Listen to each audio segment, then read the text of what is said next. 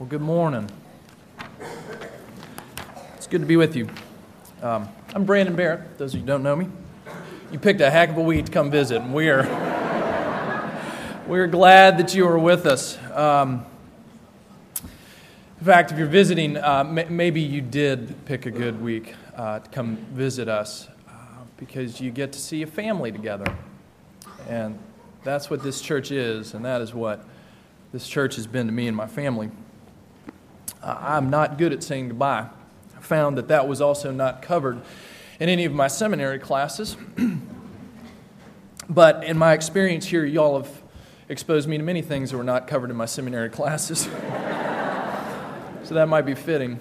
Um, I'd be remiss this morning if I didn't quote The Lord of the Rings at some point. Um, there's a scene in the first movie and in the book where um, Bilbo's having a birthday party and uh, he gets up to give a speech, unbeknownst to everyone there, that he's saying goodbye. And uh, in his speech, he says something like, You know, I probably don't appreciate half of you as much as I should, and I like less than half of you more than. He sort of gave this kind of rambling speech. Um, and then he said, And this is the end. And he put on this ring and he just disappeared. And there have been times in the past couple weeks I've been kind of wishing I had a ring like that. but of course, that wouldn't be right to just disappear. And unlike Bilbo, uh, who is a little bit ambivalent with his friends and fellow hobbits, uh, I love you all. And uh, I'm going to miss you all.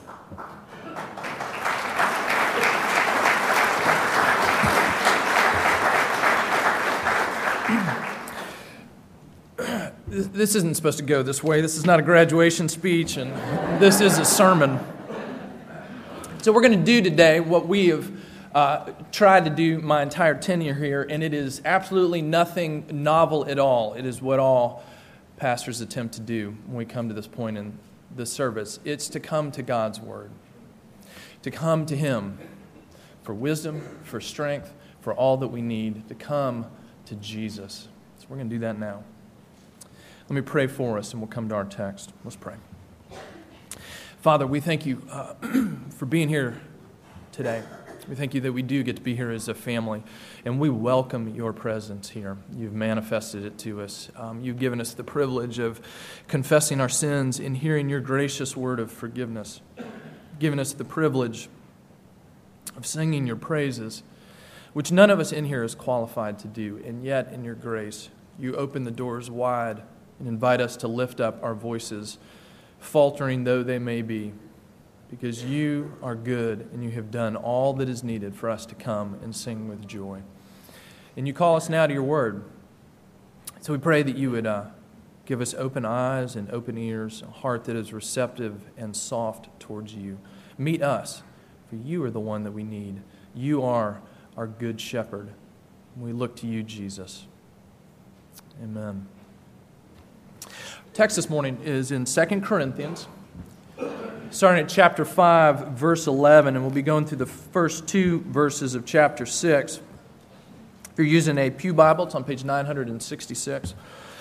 And we're here right at the end of a, a short series we've been doing for about the past six weeks. Uh, and this series we've been was called, and we've been talking about the trusting the sufficiency of God, because so much of these first chapters of Second Corinthians is about that very thing, about trusting a God who is sufficient, who is uh, sufficient to care for us, who is sufficient to save us, who is sufficient to give us all that we need for everything that He brings our way. And I thought that and hoped and prayed that that would be a good way for, uh, for us to, to finish this part of our journey together being reminded again of the sufficiency of God. As I've said, uh, I and my family will need to be reminded of this often in the days and weeks and years to come. Um, and, and you all will certainly need to be reminded of it in the weeks to come as well. Um, but but I'm, I'm, I'm, I'm, very aware as I leave that, um, that you know that already, that God is sufficient for you here, and that He will take care of you as you step into this next season of this church's life. And in some ways, it's going to be fairly seamless because God has raised up leaders in this church and you as a family in this church uh, and brought us as a church and continued just uh, putting us in, a, in many ways in a very healthy place. God is good. He has shown us that through and through and again and again. And uh, we're all going to wake up tomorrow and remember that. And you're going to gather next Sunday, and you will be reminded of that that He is good, that He is our good shepherd, and He is here as He has always been, right at the very helm of this church and this family. Um, and isn't it good that we can rest in Him, uh, that He is our good shepherd? Well, as we speak about the sufficiency of God, we're going to talk this morning just briefly about the fact that He is sufficient in, in making us new, that there's a newness that He brings us into in Christ. So uh, read along with me as we read uh, 2 Corinthians chapter 5, verses 11 through 6. Chapter 6, verse 2. Paul jumps in here again, and if you've been here the last number of weeks, you know, and he's much of what he's been doing is defending himself about against critics that have uh, come in and spoken against his ministry, and that, that's what's going on in the first part here. But here we go. Therefore, knowing the fear of the Lord, we persuade others. But what we are is known to God, and I hope it is known also to your conscience. We are not commending ourselves to you again, but giving you cause to boast about us, so that you may be able to answer those who boast about outward appearance, not about what is in the heart. For if we are beside ourselves, it is for God. If we're in our right mind, it's for you. For the love of Christ controls us, because we have concluded this that one has died for all, therefore all have died. And he died for all, that those who live might no longer live for themselves, but for him who for their sake died and was raised. From now on, therefore, we regard no one according to the flesh. Even though we once regarded Christ according to the flesh, we regard him thus no longer. Therefore, if anyone is in Christ, he is a new creation. The old has passed away. Behold, the new has come. All this is from God, who through Christ reconciled us to himself and gave us the ministry of reconciliation. That is, in Christ, God was reconciling the world to himself not counting their trespasses against them, and entrusting to us the message of reconciliation. Therefore, we are ambassadors for Christ, God making his appeal through us. We implore you on behalf of Christ, be reconciled to God. For our sake, he made him to be sin who knew no sin, so that in him we might become the righteousness of God. Working together with him, then, we appeal to you not to receive the grace of God in vain. For he says, In a favorable time I listened to you, in a day of salvation I have helped you. The grass withers and the flowers fade, but the word of our Lord stands forever. As we speak about trusting the sufficiency of God, He is sufficient to make, to make our lives new. We're going to see that here. And, and as we talk about it, we're going to kind of go in, in reverse order from the passage. We're going to look at, uh, surprisingly, three things. First, uh, the foundation of the new creation. Secondly, the reality of the new creation. And finally, thirdly, the freedom of the new creation. We're talking about new creation. First, foundation, new creation. Look with me again at verses 18 through 21 right towards the end of the passage. Um, there are uh, two different verses in this passage. Uh, verse 21 being one of them, and then the earlier verse in 17 about new creations that, that are, are some of the most w- well known, and in many ways, some of the most significant verses in, in all of Scripture. Um, and I, I, I, feel like saying that about our text most weeks when I've had time to be in it, but, but these, these really are foundational, of incredible importance. And here in verses 18 through 21, culminating in 21, we, we see the, the foundation of what Paul's going to go on to say about this new creation that we are in Christ. He says the foundation that he lays here is one in which Christ has taken us from being enemies of God to being friends of God. One in which God has taken us in our sin and our alienation and our distance from God. And through the blood, the death, and resurrection of Christ, He has taken us out of the penalty of our sin and brought us now into the very favor of God. And what these verses talk about is what uh, is often referred to as the, um, the substitutionary atonement. That Christ has died for us. That our sin uh, needed, had to be, must be punished in the view of a just and righteous God. But that in God's mercy and grace, He took that punishment and gave it not to us, the ones who deserve it, but He laid it instead on the only shoulders in the, in the universe that could really bear that and come through on the other end. That for us, putting our faith in Christ, He has put the weight of that on Jesus' shoulders, who died the death that we deserved, in order that He might give us the life that He deserved. Look just again at verse 21. For our sake, uh, He made Him to be sin who knew no sin, so that in Him we might become the righteousness of God the foundation of the new creation, it begins with God's initiation. In verse 18, Paul had said, you know, all this is from God. Who took the first step? In Scripture, God took the first step. He creates us, He makes us as people in His image. Who took the second step? We did. We turned away. It was Adam and Eve take what God had given them and they turned their backs on Him and plunged themselves and us into alienation from God, into ruin. As we've said many times, that was not the end of the story. But what happens next? God takes another step, a step that Paul describes here. God comes and initiates with us, He comes towards us in Christ. There's this incredible break in relationship. You see that Paul speaks throughout this section about, uh, about reconciliation that there are two parties who are now, there is this incredible break between them. And if there is going to be a relationship, that break must be healed. Now, we've all experienced that, I would imagine, in varying degrees, maybe with people that we have known. Some of us have experienced that kind of break in relationship, maybe with members of your own family, maybe with uh, close friends. I mean, at the very least, with your third grade girlfriend, right? Um, we know what it's like to, to have a relationship that falls apart. And, and maybe by God's goodness and graciousness, you've also tasted at times the work of God as He's come and, and put a relationship like that back together again.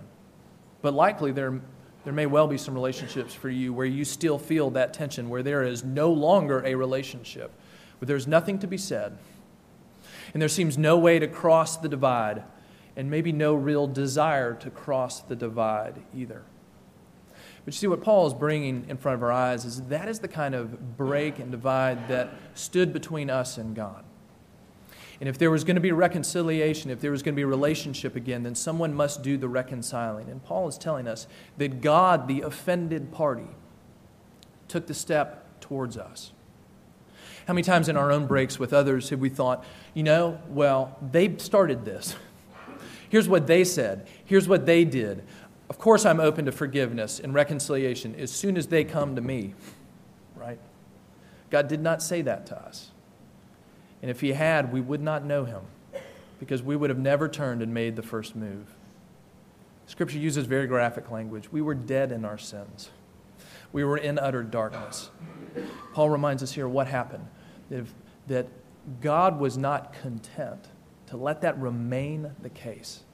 But he moved towards us, he came towards us to reconcile. He initiates because he has a heart to reconcile, because he had a heart to come and love a lost and fallen world. He had a heart to come and do all that it took to bring us forgiveness. We said in verse 21, it speaks of Christ standing in our place. He who knew no sin becoming sin for us. It's like what Paul speaks of elsewhere. Romans 5 8, he, he says it this way While we were still sinners, Christ died for us. Paul goes a, a, a, step further, even here, where he says, Christ, who knew no sin. Now, we have a lot of trouble imagining what that is like. Um, either to see that in someone else who knew no sin, or certainly maybe as we examine ourselves, what, what would life be like to be washed clean like that so that not only are we Not only is the penalty of sin taken away, which it is for us in Christ, but to not even be able to imagine what it's like to sin. We will taste that one day, but we haven't tasted the, full, tasted the fullness of it yet. Said that Christ had never sinned. He knew no sin. It was no part of his being. In other words, death, which is the penalty for sin in Scripture, had no hold on him. He did not have to submit himself to it. But Christ, who knew no sin, put aside his rights, put aside all that he deserved as the sinless one, and as Paul says so graphically, not just took our sin on us. He, goes one step forward. He said, it's, he, he became sin for us. That's how closely he identified with it as he took ours on himself so that we would not feel it, so that we would not suffer the punishment of it. Martin Luther referred to this and I think he used these words, if not, uh, theologians since then have pointed back to Luther to use these words of the great exchange. That all that we had, our sin, is given to Christ. And all that he has, his righteousness is given to us. You see, as Paul says here, him taking our sin, becoming sin, wasn't the end of the road. What does he say next? That we might become the very righteousness of God that we might receive all of the beauty of who Christ is, that when God sees us, he might see us in that kind of radiant beauty, that Christ became sin and we take on the very righteousness of God. See, for God to forgive us, this was not an impersonal exchange, though it is the great exchange. It is intensely personal.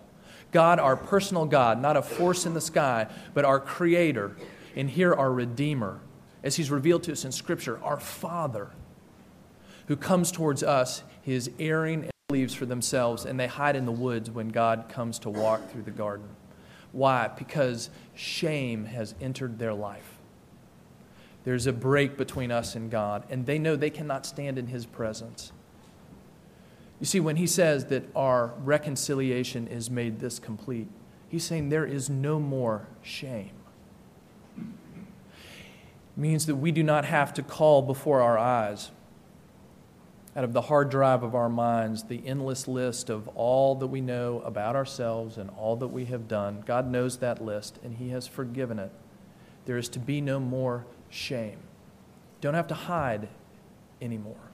You know, one of the ways that we actually try to show that graphically is one of the things we say in, at the end of service is to look up and receive God's benediction because we can lift our eyes to God, because God's face in Christ shines on us, and we don't have to hide anymore.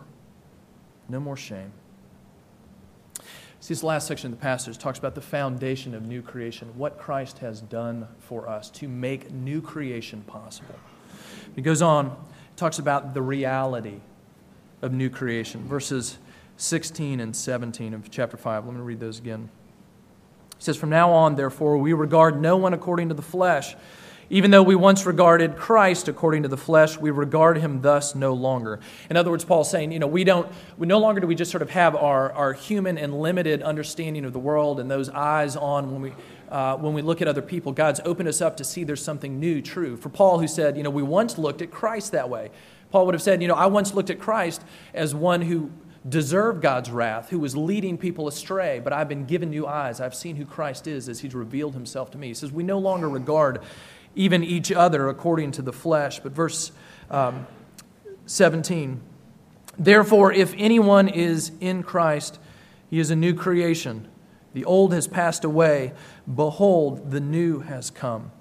Some of you, if you're using the King James Version, for example, might say that, you know, uh, behold, uh, if anyone is in Christ, he is a new creature. Probably a better translation is the one you'd have here in the ESV or the NIV or others that says a, a new creation. It's not just that you've been made individually into some sort of new whole unit of a creation. What he's saying is that if anyone is in Christ, he's been brought into new creation all of what God is doing as He is making things new. He, he, you've been revived, you've been brought to life in many ways in the, for the very first time as you are made alive to God, as you've come into His family, become a part of His purposes, become a part of the great story He is telling in Scripture of mankind lost, though found by Christ, and one day Christ coming home to us. He said, You've been brought into all of that. Ephesians talks about Christ coming to reconcile the entire universe. Paul is saying you are brought into the incredible scope of all that God is doing. You're a part of this new creation. He says, as clearly as he possibly could, the old has gone, the new has come.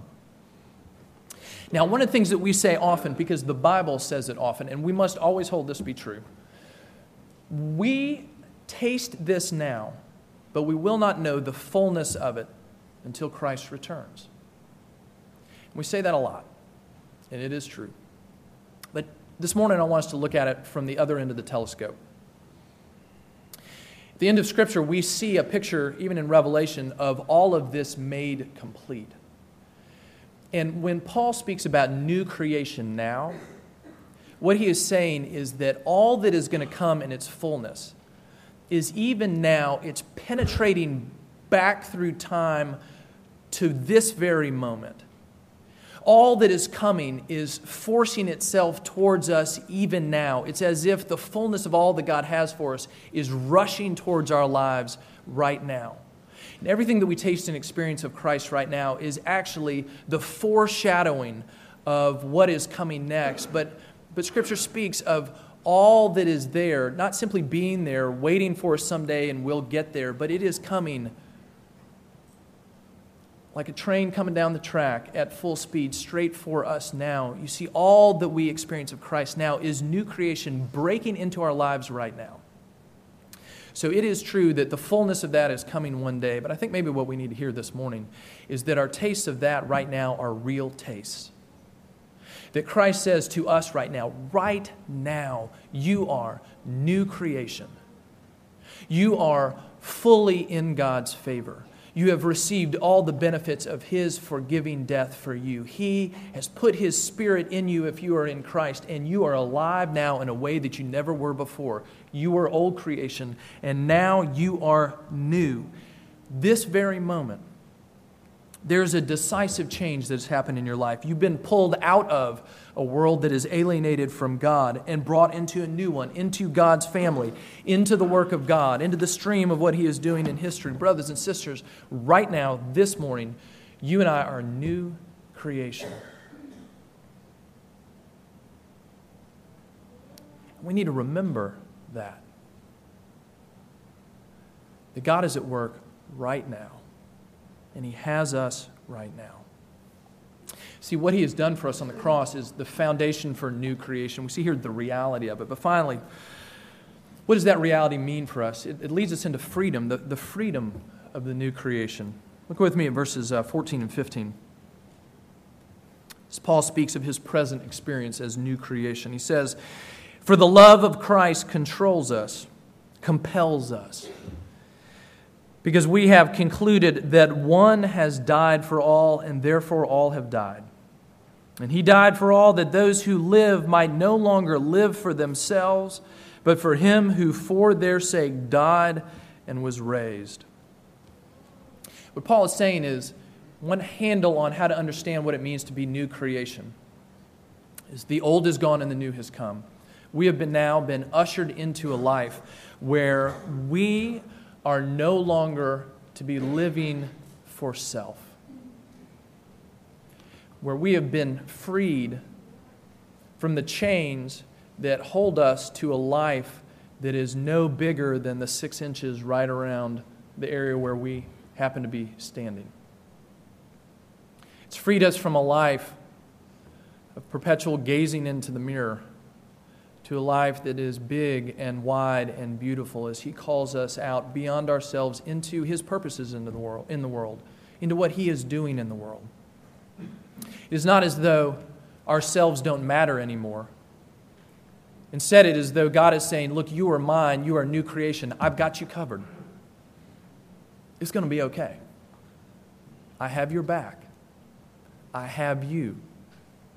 And I want you to be freed from your addictive enslavement to thinking continually that all of life is about you.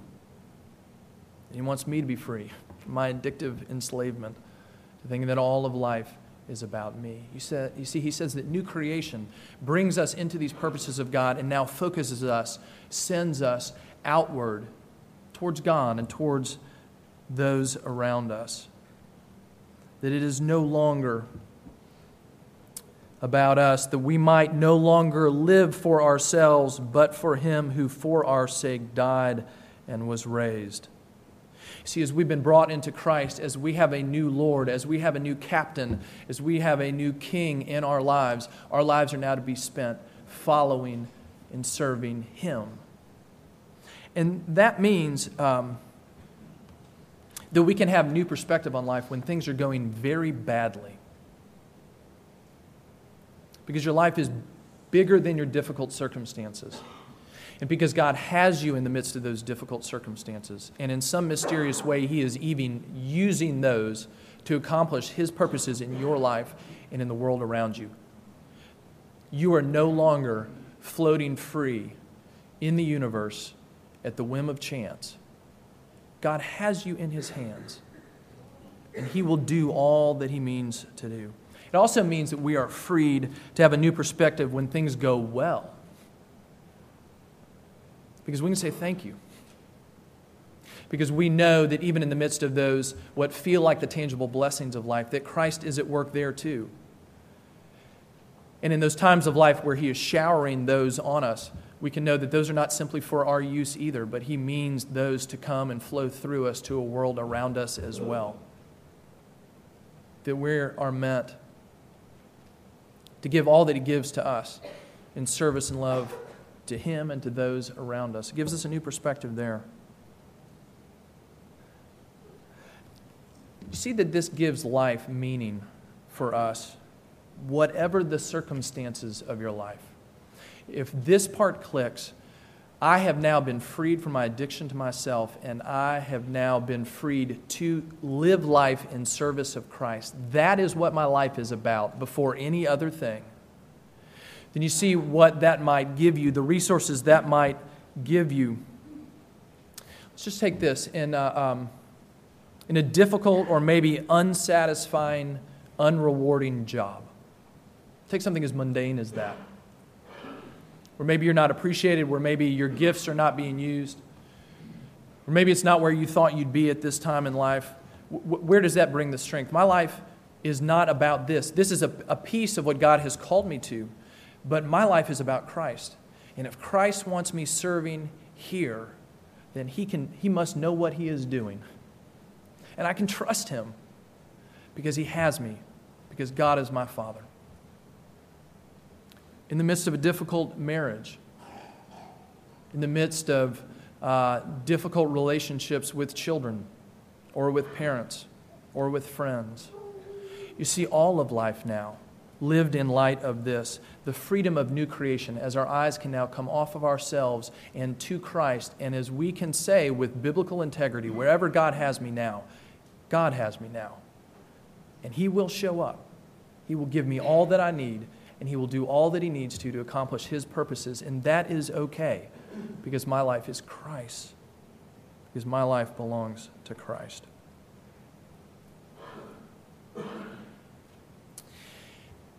when God brings us to Himself, He brings us into something that is new.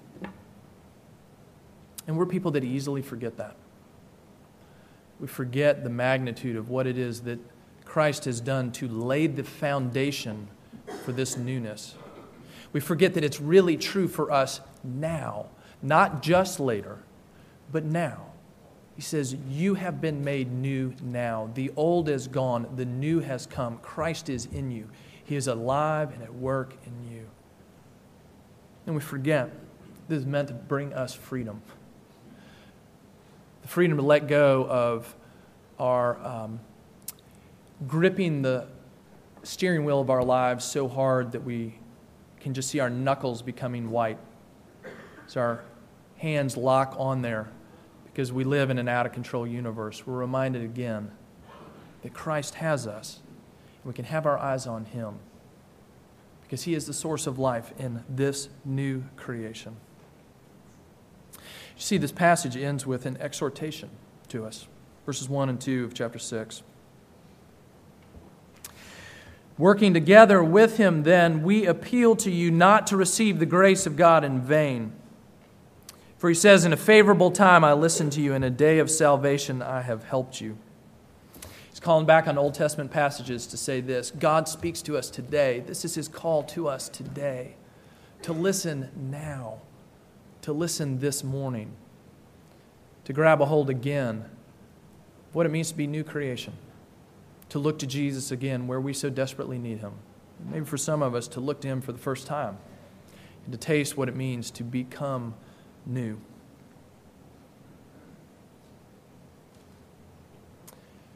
God is sufficient for us. We can trust him. And he's reminded us of that again and again these last few weeks through these first few chapters of 2 Corinthians. And this is good news because you need God to be sufficient for you. This is good news for me because I need God to be sufficient for me. let us remember together, again this morning as a family, that that's not just wishful thinking, that it's true, that He is. He is all that we need. Thanks be to God. Let's pray.